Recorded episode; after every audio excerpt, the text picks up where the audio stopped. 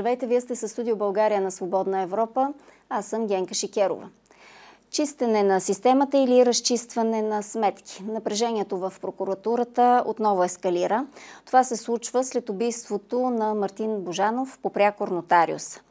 Никой не може да даде еднозначен отговор какво е било влиянието на този човек в задколисните договорки в съдебната система, но е факт, че неговата смърт провокира дори създаването на парламентарна комисия, която да разследва какво точно е правил този човек, с кого е контактувал и какво е било влиянието му. Междувременно започнаха размествания в ръководството на районна прокуратура София. Това е най-голямата прокуратура на територията на страната. Поводът е сигнал на бизнесмени, че са изнудвани от нотариуса, който пък се е ползвал с протекции именно в районна прокуратура. В следващите минути ще се опитаме да отдалечим фокуса от конкретното убийство, за да погледнем по-голямата картина, която остава скрита покрай подхвърлените детайли за секс-компромати, наркотици и някои неудобни моменти от живота на магистратите. В студиото е колегата от Свободна Европа Борис Митов. Здравей! Здравей, Генка! А, това, което искам да уточня още в самото начало е, че сме отправили покани за участие към много хора, включително доста време, още преди да, да се случат тези събития. Каним Борислав Сарафов, който е главен прокурор, а, също и Невена Зартова, непосредствено след като името й беше замесено а, с, а, с това на убития Мартин Божанов нотариус. След малко ще ви пусна едно много интересно видео, с което искам да ви припомня, че всичко ново всъщност е добре забравено старо. Но първо, съвсем накратко, ако може да ни кажеш, ясно ли ти е поне на теб, защо се скараха там и защо отново имаме а, това фокусиране на вниманието върху дейността на прокуратурата. Някакси след миналата година сътресенията изглеждаха нещата, някакси са се успокоили, хубав, лош, Борислав Сарафов, нещата като че ли с него си тръгнаха в някаква посока. Ами, то първо е хубаво да кажем, че от днешна гледна точка а, ситуацията в прокуратурата изглежда като да са воювали две, как да ги нарека, то е малко обидно, но ако те са две банди, две групи, два клана, две крила на едно и също нещо и то в никакъв случай не може да бъде, как да кажа, не може да... Ще е наивно, ако кажем, че това е законната институция прокуратура, защото тук става въпрос за, за изключително съмнителни действия, които са извършили в продължение на години. От вчера имаме едно прелюбопитно постановление на Софийска градска прокуратура, което беше огласено официално от прес-центъра на Държавното обвинение, от което става ясно, че под давлението на Иван Гешев, бившия главен прокурор, всъщност в Софийска районна прокуратура е образува успешно едно разследване срещу Петю Петров по прякор еврото. Ще навлезем в детайли и в това, да. ето аз съм си го принтирала и съм си подчертавала даже в да, него. Да, да всъщност накратко от това постановление излиза, че Лебедовата песен на Гешев а, в прокуратурата е била да нападне Борислав Сарафов. Сегашното ръководство на прокуратурата твърди посредством това постановление, че всъщност всички действия, които са извършени под давление на Гешев, по разследването срещу Пепи Еврото а, и атакувайки Сарафов, всъщност са незаконни от една страна, от друга почиват на а, монтирани показания, на изфабрикувани а, доказателства и така нататък. Това е внушението. Дали това е така, ние все още не знаем. Единственото нещо, което знаем със сигурност, е, че а, в прокуратурата наистина са действали различни групи от а, действащи прокурори, които под давление на високопоставени свои началници са извършвали едни действия, за които най-малкото има много сериозни съмнения, че не, са, не почиват на закона. Сега искам да, да те върна и теб и зрителите повече от 10 години назад, когато скандалите с послушванията също в бяха ежедневие в един момент. Тогава обаче към тях като че ли имаше повече и обществена, и журналистическа нетърпимост и задаване на въпроси. Така че вижте едно видео, което ще ни върне с Бойко Борисов като премьер във времето на управлението на ГЕРБ, което ще ни върне повече от 10 години назад. Какво лошо има службите да подслушват вице-премьери, министри, заместник министри, шефове на агенции? Ако има съмнения сериозни, да, но ако няма сериозни не, съмнения, които не водят до дело... Как идват съмнения? Е проблем. Съмненията как идват според вас? с някакви доказателства. Означава да, ли, идва материал вие на дадена служба. сте имали доказателства така, основателни, за да, да започнете да слушате Ваню Танов, например. Когато има подозрение в някой от службата, към който иде, и аз ви казвам, че ще продължиме да слушаме министри. Към който иде, дори по вестника сигнал, службите са длъжни да направят така, че да проверят това дали е така. Корупцията е по висшите етажи на властта. Означава ли, че имате сериозни съмнения за корупция сред вашите министри? За да, да аз съм мислен човек и искам да имам контрол. Толкова ли ни нямате действия. доверие, че трябва да ги слушате? Ами, който премьер имал доверие на всичките си министри, рано или късно е бил подвеждан. Обвиниха ви, включително и Татьяна Дончева тук в това студио, че вие сте един биг брадър, който стои на пулта и слуша и гледа е, кой какво работи, кой с кого работи и кой кого е Ами това ми е работата да контролирам, да... Този начин. А, да, и ето аз ще ви дам елементарен Този пример. начин ли обаче трябва да се Моля? контролира дейността на власт имащите? По този начин. А по кой според вас? Ако някой ми даде по-добър начин. Имате ли информация, че има... Аз не искам моите министри да, да, да правят а, завери помежду си, да са приятели. Аз искам те да са в напрегнати отношения. Тогава няма как да стане нито контрабанда, нито далавера. Просто те ще се издадат. Аз не искам да, да правя такъв колектив, че те да се обичат. Искам да са в напрегнати отношения, не искам да се обичат. Това е начин на контрол. Той общо взето описва схемата, която си действа от общо взето, откакто ги има тези подслушвателни устройства измислени. Сезирам се включително и във вестника, като има публикация. Сега също се намесват а, нали, определени информации, които се спускат през определени издания, за да се получи а, самосезирането. Какво си мислиш, като го слушаш? Защото наистина тези думи в момента звучат изключително актуално, имайки се преди, че той е в крайна сметка част от коалицията. Да, а това му е от първия мандат. Да. Доколкото си спомням, да. Ами, какво си мисля? Първо си мисля, че от думите му тогава става ясно, че всъщност за него Министерския съвет е едно сборище от потенциални, потенциални престъпници, които единственият начин е да не извършват престъпление, е да са групирани по групи и да се издават взаимно, защото рано или късно те иначе ще извършат престъпление. Така излиза от неговите думи преди повече от десетилетия, както ти каза. А другото, което си мисля е, че всъщност по същия начин очевидно изглеждат нещата и в прокуратурата. И то към днешна дата. Към, и това постановление, за което говорихме преди видеото, е с, от октомври миналата година. А, а събитията, които описва е от май месец и юни месец миналата година. Добре, нека да навлезем в детайли всъщност за това постановление, което още от самото начало започнахме да говорим за него. Всъщност това е едно постановление, да обясним за хората, които ни гледат, което вчера ни беше пуснато в неговата цялост от а, прокуратурата. Каквато практика прокуратурата няма. То, тя не пуска никога цели постановления. Аз за практиката на... Ти ще кажеш, но аз много се обърквам за практиката на прокуратурата, защото тя по принцип няма право и доказателствен материал да, да пуска, само че от време на време има записи на, от СРС-та, някакви извадки, които се изкарват от някакви неща, така че аз за практиката на прокуратурата изводи не мога да направя, често да ти кажа. Но те го пускат това нещо, от което ние трябва да разберем, че всъщност в районна прокуратура са се вършили едни лоши неща и че там в един момент започва да кипи страшен труд по отношение на това да, да бъде направено разследване на дейността на Петър Петров Еврото и съответно да бъде изобличен а, тогавашния главен прокурор Иван Гешев.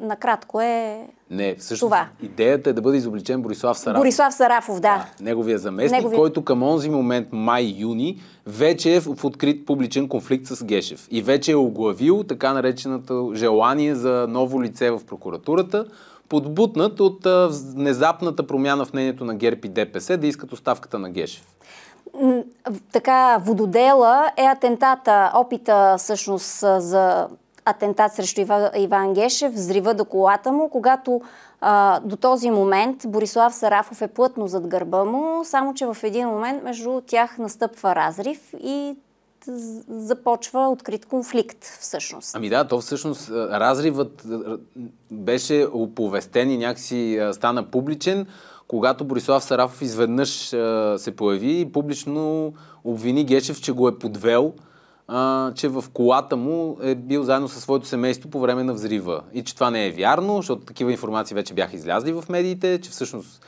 семейството на Гешев не е било с него и оттам нататък се, отпри, се отвори една котия на Пандора. Сарафов внезапно започна да говори за дела държани на трупчета, по личното нареждане на Иван Гешев, за това как се изнудват политици, а, изобщо във всички от тези съмнения, които от ден първи като главен прокурор Гешев, а, медиите, част, не всички разбира се, са писали, Сарафов изведнъж започна да ги твърди от свое собствено име. И кое е нередното в това, в действията всъщност тогава на районна прокуратура, това, което ни казват тук? Ами, всъщност, тук има серия от събития, описани в постановлението, за което трябва да направим оговорката, ако му вярваме напълно, че това е 100% истина. Защото от гледна точка на събитията, които се наблюдаваме в прокуратурата не само сега, но особено тази година и миналата, всъщност вече не съм сигурен, че безпристрастният поглед би могъл да, така, да има пълно доверие на това, което се твърди от прокуратурата. Но ако, ако това е вярно, означава, че когато главен прокурор реши, че едно разследване трябва да бъде образувано веднага, то да тръгне в определена посока и да установи определени престъпления за конкретен човек, това може да стане в рамките на дни. Тоест, в рамките на дни да бъде образувано такова разследване, да бъдат определени конкретни прокурори, които формално да го водят, а самата прокуратура да си заведе свидетели, които сама да си разпита, да се окаже, че тя вече знае какво ще кажат свидетелите, за да бъде насочено разследването в конкретна посока и накрая да се стигне до обявяване за издирване на конкретен човек и той да бъде обвинен. Това, което е, е описано тук, за да бъдем и по-конкретни е, по повод на това, което казваш, е, че а, Гешев е извикал а, тогавашната районна, районна прокурорка, а, прокурорка Зартова, която миналата седмица се оттегли от този пост и е казал, започва и работа по, по, по тази преписка, по, по, по този сигнал. Да, а, то даже не е и сигнал, ами всъщност поводът, в закона се казва законен повод, е всъщност публикуваното от антикорупционния фонд снимка на Борислав Сарафов и Петю Петров Еврото пред легендарният вече ресторант 8-те джуджета, на която се вижда как Сарафов изключително усмихнат и с вид на човек, който се радва да види Петю Петров, се ръкува с Петров пред този ресторант. Кога е направена тази снимка, ние не знаем. А, но тя излезе а, в рамките на публичен конфликт между Сарафов и Гешев, като Сарафов обясни за снимката, че всъщност тогава е бил накаран от самия Гешев да отиде в 8-те джуджета, да се види с Петю Петров и по неговите думи да бъде заснет и компрометиран чрез тази фотография. А, а пък твърденията, които всъщност в самото разследване на антикорупционния фонд прави и Илия Златанов, това е а, собственикът на асансьорната компания Изамет, пострадал от а, действията на Пепи Петров и определени прокурори от специализираната прокуратура, а, всъщност той твърди, че Сарафов, че е виждал Сарафов в 8-те джуджета, докато е ходил там, за да коментират с Петю Петров делата, които касаят Златанов. Аз ти предлагам сега да го чуем първо Сарафов, защото те още тогава се очертаха много ясно лагерите и кой кого е привлякал и започва да изкарва на преден план, за да говори някакви неща, защото видяхме как изведнъж Любена, бивша Петрова, сега Павлова. Павлова. Това е жената, която беше съпруга на Петър Петров Еврото. Изведнъж и тя се обърна срещу бившия си съпруг под предтекст, че имат проблем с общото им дете и рязко реши да дава и тя интервюта пред антикорупционния фонд. Ще чуем и нея. Обаче ето първо какво каза Сарафов за тези снимки пред BTV тогава. Така нареченият Чекмедже гейт е от категорията дела, както Барселона гейт, дела, които винаги са били само и единствено под личният контрол на главния прокурор господин Гешев. Така че това дело, независимо къде е, дали е в България или в Штатите, всеко едно движение по него се съгласува и съм убеден, без да имам доказателства за това, но съм дълбоко убеден, че е съгласувано с него персонално. Прекратяването на така наречения Чекмедже гейт и активизирането на казусът Барселона гейт е така нареченият миг, мога да го определя като танц на господин Геше с политиците. По едното дело прекратява, по другото активизира. Така той си танцува и дава ясни знаци на политиците какво иска и какво очаква той от тях. Тези снимки са изпратени в един трибуквен сайт, в сайта е един варнески сайт и а, вероятно са и на други а, медии, които ги... Бяха публикувани от антикорупционния да, бяха като автори на разследването тогава. А, между впрочем, а, господин Гешев през, винаги, когато става въпрос за казус 8-те джуджета, а, се забравя сякаш, че този казус се развива от тогава, когато специализираната прокуратура, където се развивали тези събития, е била под прякия, пряк контрол на господин Иван Гешев. Първоначално като административен ръководител на специализираната прокуратура, а в последствие и като заместник главен прокурор и главен прокурор. Това е неговата територия. Тези снимки са направени от частното външно наблюдение. Ще поясня какво е това. Това е нелегална, нерегламентирана структура, която се ръководи оперативно от господин Стев Чубанков, бивш ръководител на вътрешна сигурност МВР, уволнен от господин Бойко Рашов като министър и в момента прокурорски помощник към господин Иван Гешев.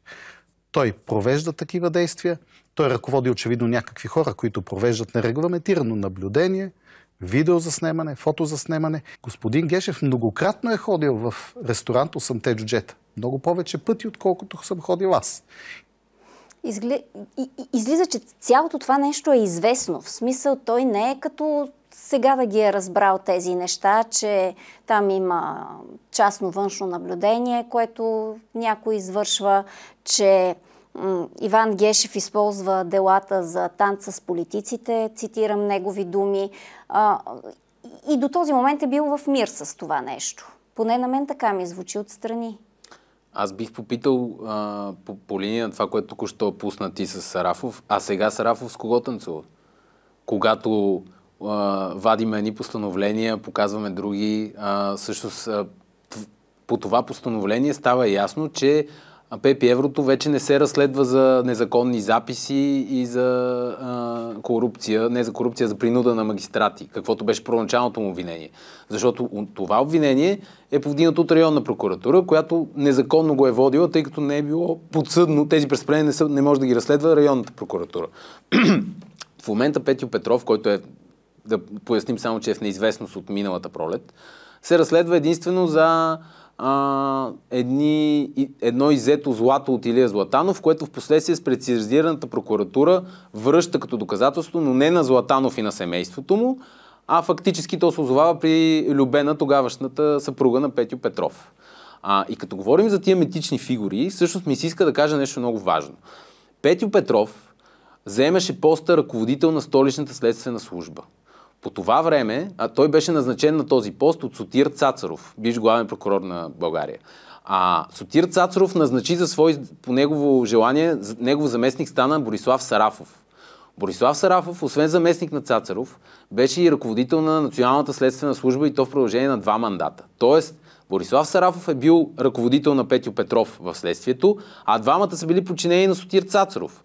Едва след този момент, когато Петю Петров беше пуснат свободно да си тръгне от съдебната система, тъй като съдът, Върховния касационен съд при това, с окончателно решение го уличи в провокация към подкуп. Това е престъпление по наказателния кодекс. Трябваше да бъде разследван, трябваше да бъде обвинен и съден от съд. Прокуратурата не допусна това да се случи. Направи една бърза проверка и установи, че той бил съгласувал всичките си действия там по едно дело, ако си спомняш също Николай Цонев Тенчо Попов и Петър Сантиров за корупция, което катастрофира на три инстанции и, беше, и пропадна. А, та тогава прокуратурата не намери за необходимо да обвини Петю Петров в провокация към подкуп, въпреки че съда беше установил, че той е извършил. Едва след този момент от неговата кариера на магистрат, той излезе в частния сектор. Виждаме какво е правил в частния сектор. Виждаме, че Сарафов е знаел много добре с какво се занимава Петю Петров, знаел е с какво се занимава Иван Гешев, че държи на ръчен контрол определени дела, че танцува с политици, че им дава различни сигнали посредством движението на конкретни производства. Всичко това нещо ни бе казано, както напоследък стана, мисля, че дали Виктор Николаев го каза? При отварянето, при на, отварянето на един прозорец, да. В, а, така в, в България всъщност, в зависимост от това какво се случва в съдебната власт, се отварят едни прозорци и в медиите, и в политическата власт, в рамките на които едни хора казват едни неща, като страшни разкрития, че а, ама то наистина се извършват престъпления на най-високо ниво в, в държавната власт. Те част от тези неща в момента звучат много странно по, по големите медии, защото до този момент там не е имало а, репортажи за 8-те джуджета, репортажи за а, след това за нотариуса Ивайла Бакалова. Гледам, че споменават случая Жоси, който е свързан с... А, ти си го описал много подробно. Ще сложим линк а, после под видеото ни в YouTube. А, там е намесено името на Иван Гешев, неговия баща и е в някаква схема с изземване на бизнес, да. ако не се лъжа. И, и всичките тези неща сега се съобщават там. Сягаш публиката трябва от някъде вече да, да ги знае за какво става въпрос. Та, там не са съществували до ами, този ами, момент. То всъщност, за жалост, публиката ги знае, поне тази публика, която не гледа само вечер новините по телевизията, нали, по трите национални телевизии. Но но, но да се върнем на това. Тоест от, от схемата, която, а, пирамидата, която ти ми а, чертаеш, Цацаров, Сарафов, Петю Петров, а, Гешев, излиза, като за незапознат човек като мен, че може би Петю Петров съвсем целенасочено е пуснат в частния бизнес, за да осъществява именно тази връзка и логистика в оправянето, по уреждането на, по времето на, на Цацаров. Неща. Да. И, и в един момент обаче този човек очевидно минава някакви граници и, и бива осветяван и всъщност тогава чак става проблем. Ами той всъщност беше осветен без абсолютно никакво съдействие на властите в България. Той беше осветен от антикорупционния фонд. Ако не беше разследването на антикорупционния фонд лятото на 2020 година, всъщност до момента Пепи Еврото можеше продължава да си работи. Защото той беше осветен от антикорупционния фонд. В момента, в който това разследване излезе и Илия Златанов започна да говори и по други медии, и започнах, меди, някои от медиите започнаха да търсят информация, да пускат въпроси до прокуратурата, да се пишат едни материали за това какво всъщност се е случвало в този ресторант 8-те джуджета. Първите коментари на Иван Гешев а, бяха, цитирам по памет, включително и, че а, не се е интересувал от, а, нито от 8 джуджета, нито от а, 10 малки негърчета той буквално а, се шегуваше с тази тема. Тази тема не беше поставена на, на някакво внимание в прокуратурата, защото лично главният прокурор даваше сигнали през медиите, че на това нещо не трябва да бъде обръщано внимание, че то не е вярно, че това са просто едни клевети. Да, както и Делян Певски не съществува в делото КТБ, като Путин и Обама. Да, и тях ги няма. И тях ги няма, да. Добре. А, защото започна а, непосредствено след като се така размърдаха пластовете в прокуратурата и започна така реденето и осветяването на лагерите, вече видимо и за хората, които а, не са толкова близо до тази система, както си ти. А, предлагам да чуем и Любена Павлова, а, с а, а, интервю, което сама пожела да, да даде пред антикорупционния фонд, непосредствено след като стана ясно, че а, след като бяха пуснати тези снимки на, на Сарафов в, а, в ресторант 8-те джуджета, който се оказа в един момент много токсичен ресторант. Това са изрази, които Петров употребяваше по 5-6 пъти на ден. А, и в това писмо аз съзирам него. Това не може, няма вариант да е писано от друг човек. Просто 8 години живея с него и записвам всичко, което реално той е написал, аз съм записала, тъй като той не може време да, да, да го измисли и да го запише. Аз съм била наистина стенограф. И много добре познавам стила му. И просто по този начин ти да, да, да, да, да вдигнеш ръка, да налетиш на, на главен прокурор на държава от Европейския съюз, това говори ли за много сериозен ментален срив или за това, че някой стои за тебе много сериозен. Кои израснаха? Пак са на ниво градски прокурор. Гешев не идва в ресторанта. А Борислав Сарафов колко често е идва? Идваше редовно, един, два, три пъти седмично. Аз не съм седяла там по цял ден но идваше редовно. Рядко със семейството си. В смисъл, не са идвали заради хубавата храна. Идваше по работа. Всъщност тя излиза и говори, след като Гешев а, обявява, че е получил писмо. Заплашително писмо. Да, в което се казва как стои сам на ръба на скалата, пък духа много силен вятър и имаше нещо за мечо пух. Да, имаше някаква фраза, сега не мога да я възстановя в момента, но а, всъщност и в това постановление, за което започнахме, от него става ясно, че лично Гешев е заподозрял, че автор на това заплашително писмо, с което той е подканен да се оттегли тихичко от поста, за да му намерят някаква там да си оглави партия и никой да не го закача.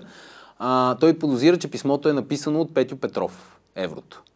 А, и, и всъщност оттам а, тръгва инициативата на Гешев да подгони Петю Петров, да нареди да бъде образувано разследване, като това, повтарям, става лятото на 2023 година. Разследването на 8-те джуджета на антикорупционния фонд е от лятото на 20 година, 3 години по-рано. А събитията, които, които се коментират в разследването, са дори по-рано. А, тоест, прокуратурата изглежда като една институция, управлявана еднолично от а, този, който стои на върха на пирамидата, която се активира само по линия на собствените лични интереси на главния прокурор.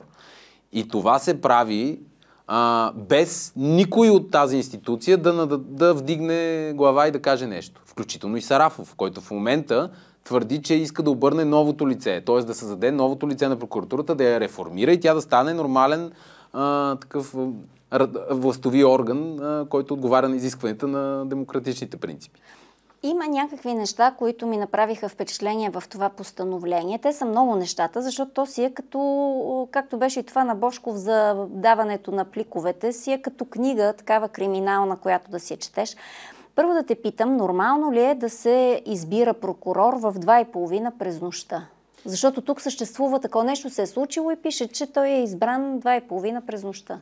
Ами, в никакъв случай не е нормално тъй като нищо не, не, не налага да се извърши, извърши така нареченото случайно разпределяне на това дело в такъв час. Това, това не е работен час и в този момент в прокуратурата би трябвало да няма никого.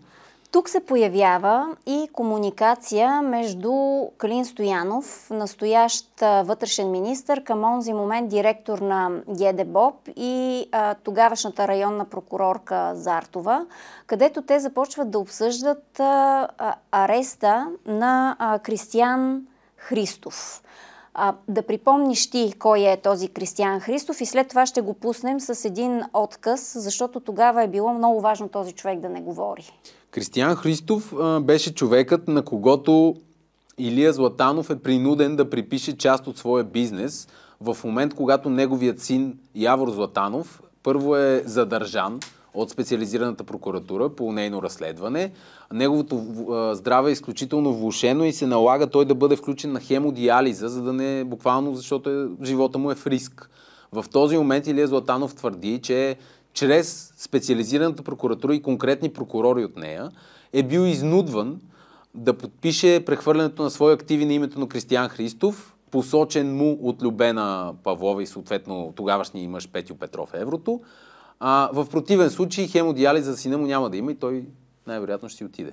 И този момент, от това, този човек от това постановление разбираме, че е било много важно да бъде спрян, да не даде пресконференция и да не говори. Включително а, вървят обсъждания от рода, ма как да го арестуваме при положение, че че ареста му към този момент или задържане или каквато е думата ще бъде не, незаконен. И а, прокурора, който го цитира тук, казват, бе, вие го хванете, ние ще му измислим, до утре ще му повдигнем Друго ново, обвинение. ново обвинение, което сега някакси не звучи нормално. Ами то това е правено. Включително, например, с Миньо Стайков, а, чието максимален а, срок на задържане по едно дело приключи и на, буквално в деня, в който му приключеше срока, те му повдигнаха ново обвинение и го задържаха за още там, не помня вече колко, две години да го чуем този човек тогава, защото той успява да говори с колеги преди явно да си излезе от къщата и да тръгне за БТА, където беше задържан. Нека да видим какво не е трябвало да... да смисъл, от това, което ще каже, какво не е трябвало да бъде чуто. Снимах разни хора, като тя ми обясняваше, че това са хора, които са сбъркали и така нататък. Последствие от разговори с хора, които идваха в офиса й, аз дочух че всъщност снимам а, магистрати, политици и а, служители на МВР. Снимам ги в срещи, в които не би трябвало да са. А, започнах да ходя все по-често и в ресторанто съм те джуджета с нея. Плащайки на тези магистрати пред въпросната скрита камера, тя така е трупала компромати. Отделно знам, че е имала компромати с много порно съдържание. Тя, когато ми беше сърдита на мен и на някои други от момчетата, ни наказваше да работиме на бара в ресторанта, което пък доведе до това, че ставахме свидетели на многократните посещения на Иван Гешев преди да бъде избран за главен прокурор. Иван Гешев, когато идвала и други, почти всеки път си е тръгвал с турбички, в които носи нещо, черни турби. Предполагам, не му е давала домати. Господин Сараф, аз лично не съм го виждал в а, заведението. Виждаме кой от кой лагер е. Единия го е виждал, другия не го е виждал и съответно се казва правилното. Единия е с турбички, другия не съм го виждал, както и съответно Любена пък обратното. обратното казва. Тоест вече е ясно кой за кой лагер играе, но към онзи момент този не е било удобно да говори. Ами то, всъщност а, сюжетът е такъв, както го описва това постановление, че всъщност Гешев нарежда на Зартова да погне еврото и, и когато се разбира, че Християн Христов ще говори, очевидно се очаква, че той ще злепоставя Гешев. Затова разследването Който в района... Който турбички, според мен. Не е имало интерес той да, да злепоставя Гешев на пресконференция на, в БТА. Затова е създадена светкавична организация с ГД Боб до такава степен, че по принцип той е обявен за издирване. Това всичко разказвам по постановлението на градска прокуратура. А, той е обявен за издирване, при което би трябвало СДВР да го задържи. Обаче, понеже СДВР няма информация къде се намира този човек и се налага ГД Боб да казват, казват на СДВР, той отива към БТА, задръжте го там. Обаче СДВР не успява да реагира и се налага ГД Боб да отиде лично да си го задържа. Затова, ако си спомняш, той имаше снимки пред БТА, едни момчета, цивилно облечени с цивилна кола, как заключват въпросния Кристиян Христов. И всъщност ГД Боб го задържа и го предава на СДВР, за да го закара СДВР в районна прокуратура. В районна прокуратура да го разпитат по делото, образувано под натиск от Гешев а, срещу Пепи Еврото, при което Христи, Кристиян Христов в момента, в който започва да говори за Гешев, в това постановление се казва, че а, прокурор, който го е разпитвал, му е казал, а, така ли? Ами значи ти вече ще имаш качеството на обвиняем. Щом започваш в тази посока да... Това е момента, в който Гешев е силен, все Точно. още. Той все още не е чак толкова слаб, да, по-скоро, защото вече, образно казано, му е ритнат стола. А, та, та в момента, в който той заговаря за Гешев, а, прокурор, прокурор от района го предупреждава, че той ще стане обвиняем. Даже има едно уточнение, че айде да помислиш на другия ден какво ще ми кажеш, вие има дали ще си обвиняем или ще продължиш да бъдеш свидетел. Тоест, а, внушението е, че това дело е абсолютно манипулирано. манипулирано. И, и за да всъщност, за да така нагледим, че се замерят с едни и същи неща. Тук това, което пише в постановлението за Сарафов, защото тук ставаше въпрос за пликчетата, с които Гешев mm-hmm. си е ходил. Тук за Сарафов, например, анонимна свидетелка, която е била разпитана, казва, че те са получавали възнаграждение в 8-те джуджета което варирало 20-30 хиляди, 50 хиляди до 100 хиляди лева. Също така Петю Петров заснемал срещите си с магистратите. Тоест, и за единия твърдим, че взима, и за другия твърдим, че взима. Да. Всъщност, за да, за да внесем малко повече яснота за контекста, това постановление ни беше показано, защото в събота излезе а, статия на сайта Бърт, в която статия бяха описани част от тези показания, които ти току-що прочете. И след тяхното излизане, в неделя Бойко Рашков даде интервю пред нова телевизия. В, в национален ефир, в прайм тайма на вечерния, той прочете същия този пасаж за тези пари, спестявайки единствено пълното име на Сарафов. Той го наречеше С. А, и след като това се случи в събота и неделя, вчера, в понеделник, прокуратурата пусна цялото това постановление, за да разбереме ние публиката, че всъщност всички тия показания са взети а, в рамките на едно изцяло монтирано и сфабрикувано дело под натиска на Иван Гешев, като основната цел на Гешев е била да удари Борислав Сарафов, въпреки че нали, за него едва ли не няма годни доказателства. Сега, големия въпрос тук е, хубаво, това дело дори да е било образувано а, по този начин, с натиск от Гешев, с разпределяне на, на конкретни прокурори по нощите, с водене на свидетели от страна на самата прокуратура при нея, на свидетели, които е ясно какво ще й кажат. Големия въпрос е, ами тези свидетели, ако твърдат и истини, ако част от тези неща са се случвали, какво се случва? Кристиян Христов спомена в видеото, което ти пусна, за едни компромати, които са записвани и, и така Всички говорят за записване Точно компромати. Така. Те имат повече видео, отколкото ние сме произвели. Точно така. Едно от нещата, за които става просто това постановление, е, че докато районна прокуратура е водила това поръч, поръчано от Гешев и, и в последствие сфабрикувано разследване срещу еврото с цел да удари Сарафов, тя е събрала едни секретни материали и веществени доказателства. Говориме за Невена Зартова ли в момента? Под нейно давление, да. Тя да, има пред Софийска районна прокуратура. Аха, добре, да. да. Но да, внушението е, че Зартова е, е контролирала този процес. А, събрала едни секретни материали, не се уточнява дали става въпрос за компромати, но най-вероятно става въпрос именно за това, защото доказателства по линията на, за дейността на Пепи Еврото, очевидно става въпрос и за компромати.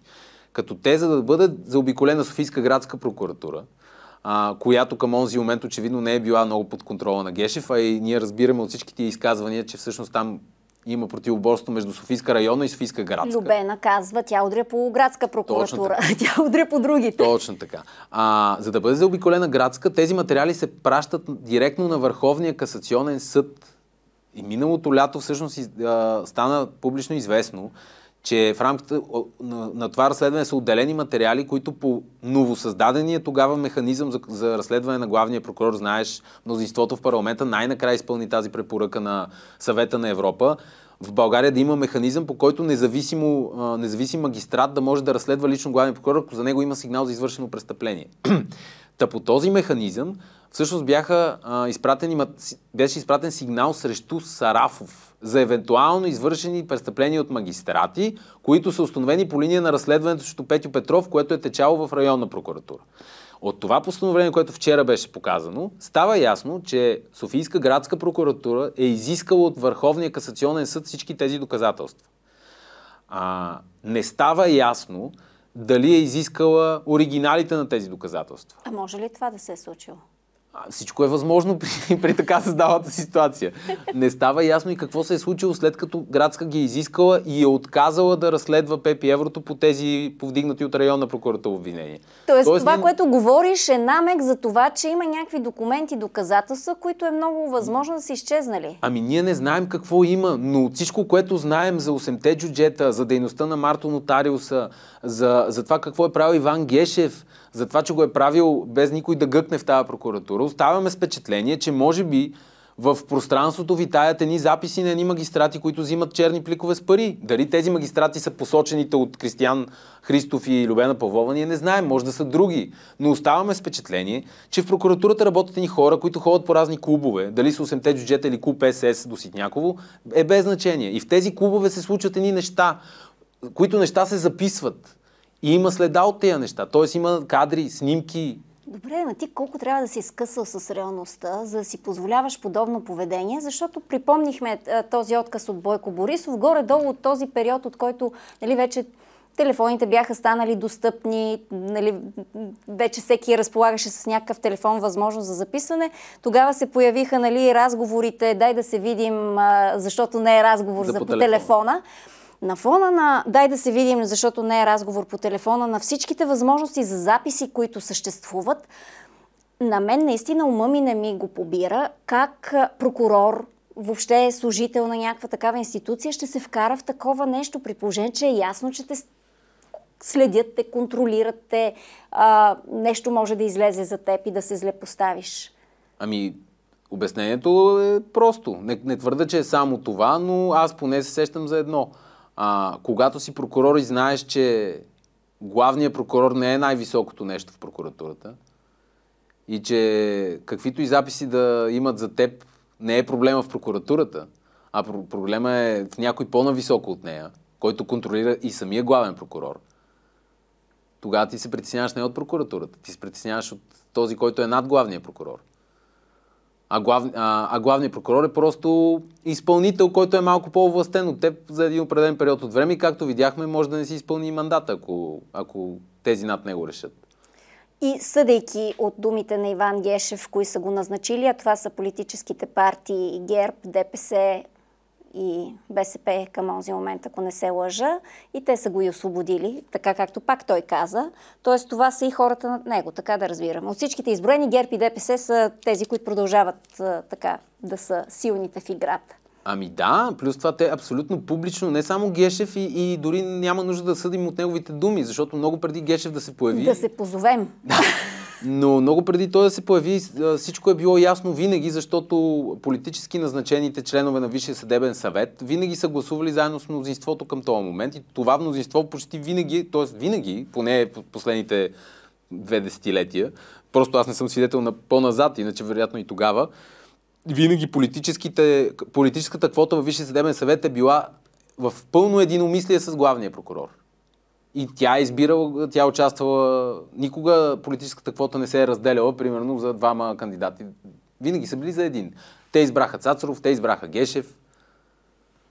И добре, това, което се случва всъщност, отстрани изглежда като а, разчистване на хората, които по някакъв начин са били свързани с Иван Гешев повече, отколкото с тези, които, да речем, управляват прокуратурата в момента. Но а, доколко има смисъл от това и доколко тези хора наистина са, са проблем в момента, имайки се предвид, че Иван Гешев някакси е така избутан в страни от сцената. Самият той не, не говори, не, въпреки че знае всичко за всеки в държавата, не прави някакви съсипващи разкрития, с които да, да груми корупцията. Според мен и уволнението на Иван Гешев и настоящото разследване за влиянието на Мартин Нотарио със съдебната власт, всъщност основната цел е не да се разкрие а, пълната картина за мрежата на влияние и, и корупцията в съдебната власт, а и то не е само съдебната, ами и, и изпълнителната и законодателната са вътре, а, а по-скоро да бъдат махнати хората, които най-много са се компрометирали, най-публично са били осветени. В този смисъл те стават все по-токсични и, и тази система да продължи да си работи по стария начин. А защо именно убийството на Мартин Божанов нотариуса разплиска кълта от блатото? Защото преди него хората, които си заминаха, бяха далеч-далеч по-влиятелни. Дали поне видимо изглеждаше така? Ами, то, то, то, то, това е основният въпрос всъщност. Кой има интерес от убийство на Мартин Нотариуса? Кой, кой е ползвал Мартин Нотариуса? Мартин Нотариуса бил ли е част от една и съща група заедно с Пепи Еврото? Според а, различни интервюта, които гледах на хора, които са, наблюдават тези процеси, те, те са били заедно до един момент. Ами да. Част от обща група така да, да се така се твърди вече публично от доста хора, включително между другото Илия Златанов, пострадалият от аферата 8-те джуджета, той твърдеше пред БНТ, че е виждал Мартин Нотариуса в съдебната зала по дело, по което Илия Златанов съди Любена Павлова по линия на тези активи, които е бил принуден да разменя с еврото и с нея. А, така че при всички положения тези, ако, ако приемеме, че няма достатъчно доказателства към този момент, че това е една група, при всички положения тези две групи са се занимавали с две е, за едни и същи неща. В смисъл, те са, те са държали компромати за магистрати, с които компромати са притискали магистрати да решават определени дела в определена посока. Включително и 8-те джуджета, и клуб СС, така условно нареченото а, заведение на нотариуса, а, са действали в специализираната прокуратура и в специализирания съд. А, именно там антикорупционният фонд разкри, че Ивайла Бакалова е била изнудвана за 100 000, поне 100 000 евро от а, хора като Яне Янев, бивши антикорупционен съвет. Той за пари не говореше в интерес на истина. Той не говореше Той добро чувство да, а, само за, се беше намесил. За, за пари говореше Мил Писков, по-настоящем адвокат и бивш служител на Данс и Гедебоб. И в съжителство с съдийка, доколкото разбрах. Към, към момента да, иначе бивша прокурорка Маргарита Немска. Идеално. И тя от Софийска градска прокуратура беше на времето. А, един запис а, много любопитен искам да, да пуснем, чиято достоверност не можем да, да докажем. Той беше пуснат през агенция ПИК, но ние не можем да докажем достоверността на записите, които Гешев ни пускаше. Така че а, той е показателен за, за отношенията и за това може би, че всичко, което виждаме е някакъв а, театър, на който финалната сцена още не ни е много ясна. Чуйте. Аз пътувам в момента с жена ми, пътуваме да купуваме играчки на децата, че имаме рожден ден. Ще видим утре, задължително. 9 и половина. Ще да подчертая. Да. Искам да ти кажа само да знаеш, че не се прощаваме. Играта продължава. Прегрупираме се, спокойна като такава позиция, но приятелството си е приятелство. Ние оставаме да бъдем и приятели. И това, което си говорихме с теб, ако си спомняш на морето на семинара на Ханза да по море, това остава сила. Аз разчитам на теб и ти бъди убеден, че разчиташ на мен. Благодаря ти. А, само, че нали съзнаваш, че те похарчиха и тебе. Еми сигурно, ама какво да се пее? И мене, и така. Да сме живи и здрави. Важно си гледаме децата, че, приятели.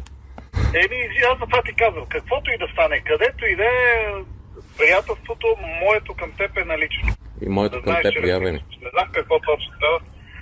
Убеден съм това. А, няма да мога да дойда, че жена ми пътуваме сега. Аз приятелство не, не успях да преброя колко пъти се повтори, но беше най-много от всичко.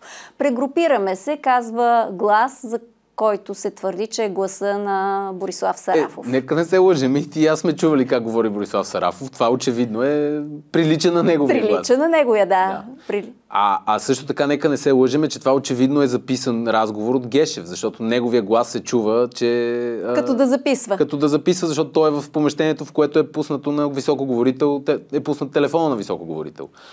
И също така, нека да не се лъжем, Гешев беше човека, който беше изключително близък до агенция ПИК, която публикува офиса този му е два етажа отгоре, каза той. В момента е, офиса му е над редакцията на ПИК, да. Но преди той да бъде махнат от поста на главен прокурор, ПИК беше медията в кавички, която организираше протести в защита на, на Гешев. Включително и преди да бъде избран за главен прокурор, те правиха а, а, про, протести, не ами демонстрации, че трябва да бъде избран, водени лично от настояща си главна редакторка Мастагаркова. Така че ПИК а, е изданието, което е свързано в най-голяма степен с, а, с Гешев и очевидно, че там има някаква топла връзка и можем да предположим с много голяма степен на вероятност как този запис се озовал в ПИК.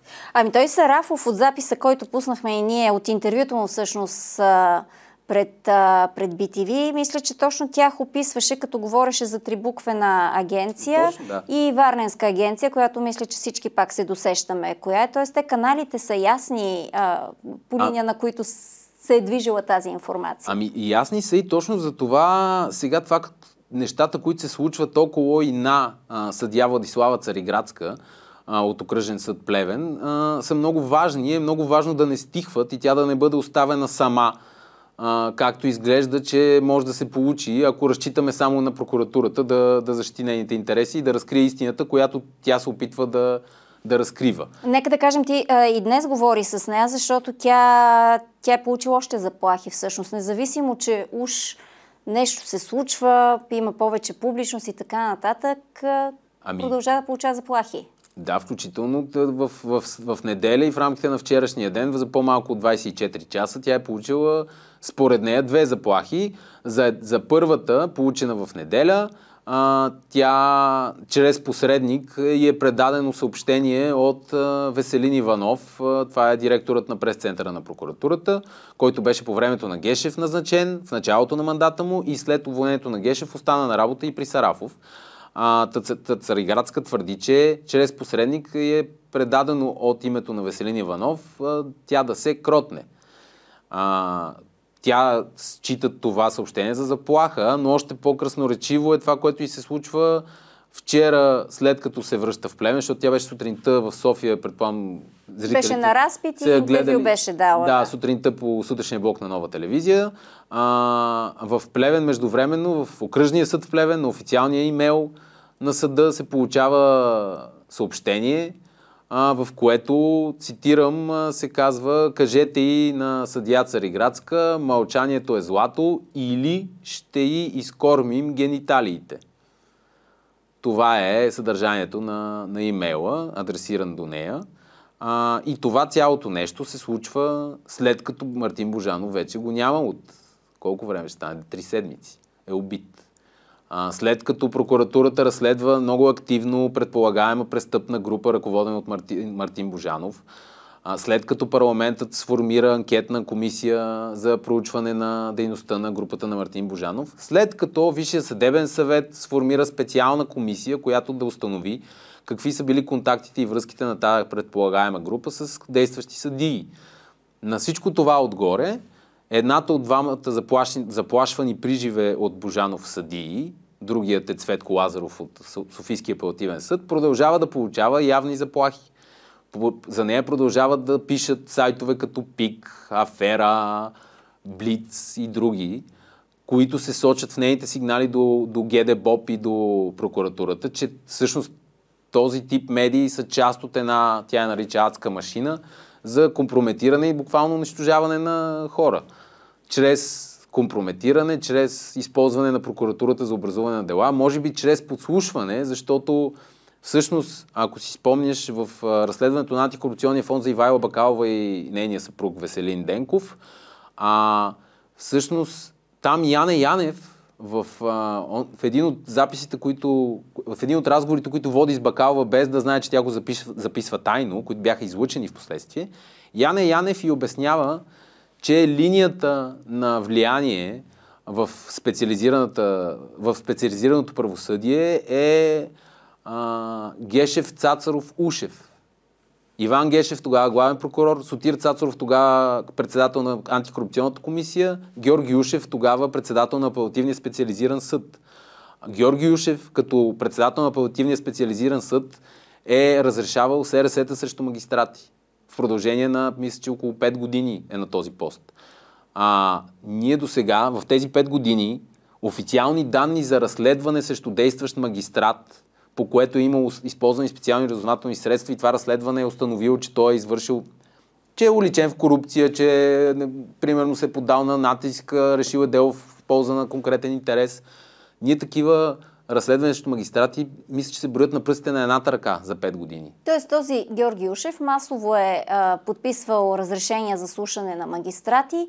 Ами... И тези а, подслушани разговори са потънали някъде. В смисъл, Ние не знаем поне бял свят не, не... Ние не знаем какво се случва с тях. Значи, Цариградска беше направила справка в годишните доклади на Бюрото за контрол на СРС-та, от която беше заключила, че апелативният специализиран съд оглавяван от Ушев, е а, за 5 години е разрешил около 100 или над 150 такива СРС-та.